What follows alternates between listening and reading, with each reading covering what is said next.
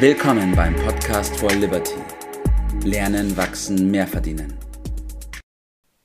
Einen wunderschönen guten Morgen Bert und einen wunderschönen guten Morgen Benjamin. Hallo. Guten Morgen Tobias. Grüß dich, Tobi. So, wir haben heute wieder einen Gast dabei. Benjamin, schön, dass du bei uns dabei bist im Podcast. Wir sprechen heute mal wieder über ein Thema der Finanzen und zwar über das Fehler oder über Fehler bei der Vermögensplanung. Und wir alle beobachten den Markt ja ganz gut. Wir haben auch ein privates Umfeld und ich sehe bei mir, dass die Tendenz bei vielen Menschen, klar, das Sparbuch gibt auch nichts mehr, weg vom Sparbuch ist, vom Sparkonto hin zu alternativen Anlageformen, Benjamin. Ist das grundsätzlich gut oder siehst du da auch eine Gefahr darin vielleicht? Also zu beiden kann man Ja und Nein sagen. Grundsätzlich führt das, führen das Niedrigzinsumfeld und die damit verbundene ähm, ja, Abkehr vom Sparkonto dazu, dass sich die Menschen mehr mit dem Thema auseinandersetzen das ist eine Entwicklung, die man natürlich nur begrüßen kann. Ja, weil ähm, gleichzeitig gibt es aber in der heutigen Zeit so viele, zum Teil wirklich fragwürdige Informationsquellen, dass es auch unglaublich einfach geworden ist, sehr, sehr teure Fehler zu machen. Mhm. Jetzt bin ich aber erstaunt, äh, wenn ich gerade höre, Abkehr vom Sparkonto, das stimmt mit meinen Informationen nicht überein.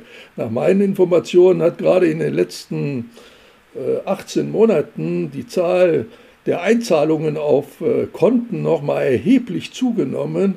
Äh, in der, in der Phase jetzt der Lockdown und so weiter haben. Oder hast du andere Informationen da? Ähm, nee, nee. Wir dürfen dann nur zwei Sachen, denke ich, nicht, nicht, nicht voneinander oder nicht miteinander verwechseln.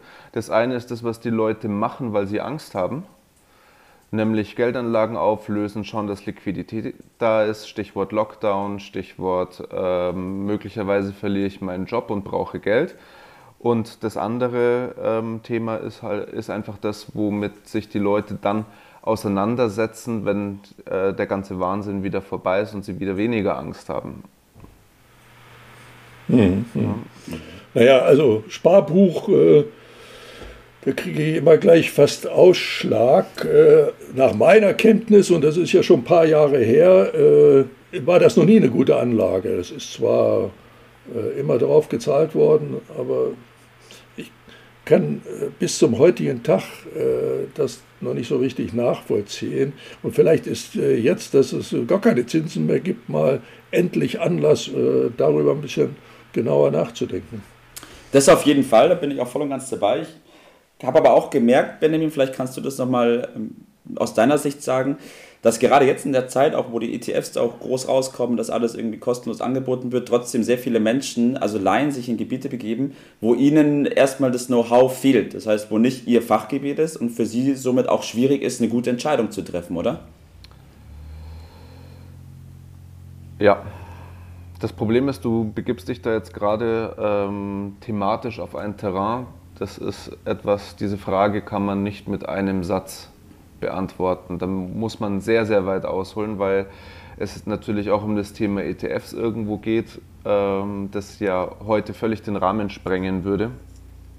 Das Problem ist, dass die Leute ähm, auch äh, getrieben von den Medien, ich habe ja auch mal einen Blog geschrieben zu dem, zu dem Thema, ähm, schauen, dass sie möglichst wenig Kosten haben. Man hat das Gefühl, der Mensch gönnt niemand anderem irgendwas, auch nicht, wenn er einen. Geiz ist geil, ja, oder was? Genau, ne? ähm, gönnt niemandem mehr was, möchte immer Top-Leistung, aber es darf auf keinen Fall was kosten. Das Thema ist in der Hotellerie, in der Gastronomie losgegangen.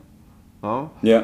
Ähm, und zieht sich wie ein roter Faden inzwischen durch ganz, ganz viele Lebensbereiche. Das Einzige, wofür die Leute immer noch bereit sind, viel zu viel Geld auszugeben, sind, sind teure Autos. Mhm. Ja. Bei allen anderen Bereichen wird gespart im Endeffekt. Ja, ah, und, und, und Smartphones. Dürfen wir auch nicht vergessen. Smartphones, ja, das stimmt. Kommen wir, komm, komm zum Thema, kommen wir zum Thema Vermögensplanung zurück, Benjamin. Wir haben im Vorfeld auch gesprochen gehabt und ich weiß, dass du ein Verfechter von ganzheitlichen Ansätzen bist, auch im Bereich Vermögensplanung. Kannst du mal darauf eingehen, was du darunter verstehst und warum das deiner Meinung nach der einzige und richtige Weg ist? Klar, ähm, warum ist es äh, der einzige richtige Weg? Aus drei Gründen. Übersichtlichkeit, Vollständigkeit und Komfort. Es gibt wenig Bereiche, in denen die Aussage, zu viele Köche verderben den Brei, so richtig ist wie bei der Vermögensplanung. Weil ähm, du einfach gerade im Bereich der Finanzen das Problem hast, dass es nicht die eine universelle Wahrheit gibt. Ja, es gibt verschiedene mhm. Wege zum Ziel und wir haben ja in Deutschland eigentlich keine Vermögensplanungskultur, sondern eine Produktverkaufskultur. Ja? Mhm. Und eine gut, ähm, eine gut durchdachte Vermögensplanung ist relativ produktunabhängig. Weil jetzt mal ganz im Ernst, ob es ein halbes Prozent mehr oder weniger gibt, spielt unterm Strich überhaupt keine Rolle. Es muss gemacht werden. Mhm. Ja. Und passen muss es. Passen ne? muss es, ganz genau. und passen Was nutzt der beste Anzug, wenn er nicht passt, aber sehr preiswert ist? Ne? Entweder das Natürlich. Und ich glaube, wenn wir da noch mal ein bisschen oder was nützt dir, drauf eingehen, was nützt dir der schönste Anzug, wenn du auf äh, eine Studentenparty gehst damit? Richtig, richtig. Da hatten wir an anderer Stelle auch schon mal darüber gesprochen gehabt, was das beste Auto ist. Ähm, will ich jetzt aber hier nicht nochmal vertiefen. Ähm, können wir vielleicht nochmal darauf eingehen, was ganzheitlich bedeutet? Ich glaube, für viele Zuhörer ist es noch nicht so klar, was wir unter ganzheitlich verstehen. Ja, natürlich. Also grundsätzlich ist mit ganzheitlich natürlich nicht gemeint, dass ich alle Verträge bei einem Produktgeber oder einer Gesellschaft haben soll. Also sprich nicht ganz bei einer, bei einer Versicherung oder einer Bank sein soll. Jede Gesellschaft oder jede Bank hat ihre Stärken, ähm, in ja. denen sie oft sogar besser und günstiger ist als Mitbewerber. Aber die Zeiten, in denen du alle Verträge beim Allianzvertreter vor Ort oder der Sparkasse vor Ort hattest, sind halt einfach vorbei.